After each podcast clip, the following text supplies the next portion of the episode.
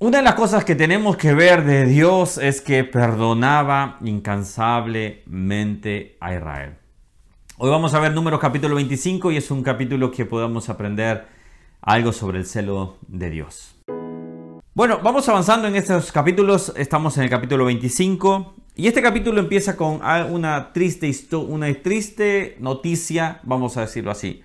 El pueblo de Israel vuelve a pecar. El pueblo de Israel se vuelve a apartar de los caminos de Dios. Empieza diciendo en el capítulo, en el versículo 1, dice, moraba Israel en Sitín y el pueblo empezó a fornicar con las hijas de Moab, los cuales, las cuales invitaban al pueblo a los sacrificios de sus dioses. Y el pueblo comió y se inclinó a sus dioses. Habían visto un mar abrirse, habían visto caer pan del cielo, habían visto eh, caer carne del cielo, codornices del cielo. Eh, ¿Qué más? Habían visto la presencia de Dios plenamente, pero ellos fácilmente se iban hacia otros dioses. ¿Cuánto muchas veces nos parecemos al pueblo de Israel que pecamos y volvemos, le pedimos perdón y después volvemos a pecar, pero debemos apartarnos de nuestros malos caminos? Ahora, para esto es importante que nosotros podamos tener una comunión con Él. Que no peleemos nosotros con el pecado, que no estemos peleando, que más busquemos santificarnos y agradar a Dios. Cuando buscamos de esta manera, entonces dejamos de pelear contra el pecado. ¿Y sabes por qué? Porque estás más ocupado en agradar a Dios. Pero el pueblo acá se desviaba fácilmente veían a Dios todos los días prácticamente, veían la presencia en esas nubes que los cuidaba, esa columna de fuego, y ellos se olvidaban fácilmente.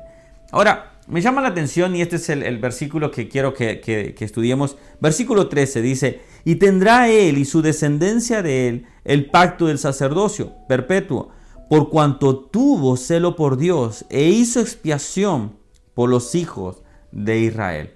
Este es Fines. Fines eh, ve a un israelita llegar con una moabita y en ese momento se enciende el, furor, se enciende. Dios quería destruir al, pueblo prácticamente y en ese se enciende el, celo de, Fines y sale atrás de ese israelita y eh, lo mata, obviamente. Lo, dice, o sea, si él estaba pecando y, lo y el Señor permite eso, eso es un misterio, obviamente es algo que nosotros no podemos decir, bueno, porque Dios permite acá que un asesinato, pero era, estaban pecando totalmente, estaban deliberadamente pecando.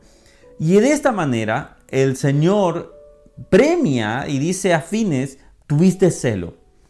Creo que más allá, digo, que podamos entrar en el tema de, del juicio hacia fines y decir, uy, ¿por qué lo mató? Es ver lo que él estaba tratando de defender, que es la santidad de Dios. Con la santidad de Dios no se debe jugar, con la iglesia no se debe de jugar. Y nosotros debemos tener un celo por cuidar las cosas de Dios. Debemos de cuidar aquello que está bien y aquello que está mal, debemos de denunciarlo. Si hay alguna herejía, si hay alguna situación que no está correcta, se debe de decir. Se debe de estar cuidando. Pero también se debe de cuidar que los que estamos dentro cuidemos en la iglesia, cuidemos la sana doctrina, cuidemos de tal manera que nosotros defendamos a capa y espada, defendamos de tal manera que aquello que está incorrecto, digamos, eso no estaba correcto. Y si nosotros nos hemos equivocado, y si alguien viene y nos dice, con, bíblicamente nos demuestra que estamos equivocados, entonces nosotros tener la humildad de decir, Señor, me he equivocado también y arrepentirnos y acercarnos a la sana doctrina, a la sana, al sano juicio, a la santidad directamente.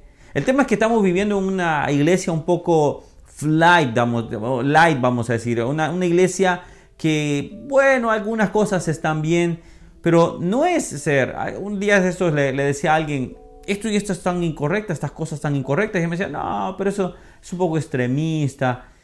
Y uno tiene que ser en ciertas cosas dogmático. Hay cosas de la Biblia que no podemos eh, negociarla. Hay cosas de la Biblia que dice, Dios dijo, esto no lo harás y eso no se hará. Entonces, así como fines, debemos todos los días tener un celo por la sana doctrina. Y sabe, doctrina es instrucción. muchas veces se ha dicho este, defender eh, la sana doctrina y la gente piensa que es algo como, no sé, algo estratosférico, no sé, algo irreal. No, la doctrina es mis bases, mis fundamentos. Son las cosas que yo debo defender, aquellas cosas que deben estar firmes, pero porque el Señor las colocó.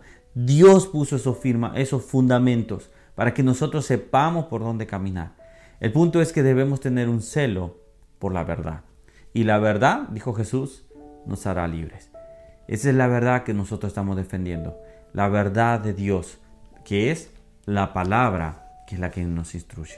Entonces, si tú miras algo que no está correcto, si tú miras algo, llama a ese hermano con mucho amor, con mucha paciencia, con mucho eh, respeto también, obviamente, y hazle ver eh, cómo tú tienes el celo por Dios, cómo tú debes, estás defendiendo la verdad de Cristo, la verdad de la palabra. No tampoco pretendiendo que nosotros tenemos eh, siempre la razón, obviamente nos podemos equivocar, pero sí defender lo que es que tenemos que defender, la palabra de Dios. Bueno, seguimos avanzando en números. Números nos está enseñando de todas aquellas cosas que nosotros podemos aprender en la palabra y bueno, estos déjame tus comentarios, aquellos capítulos o quizás de estos versículos de capítulo 25 que te ha enseñado. Déjamelo y vamos a seguir extendiéndolo. Que Dios les bendiga y nos vemos el día de mañana. Chao, chao.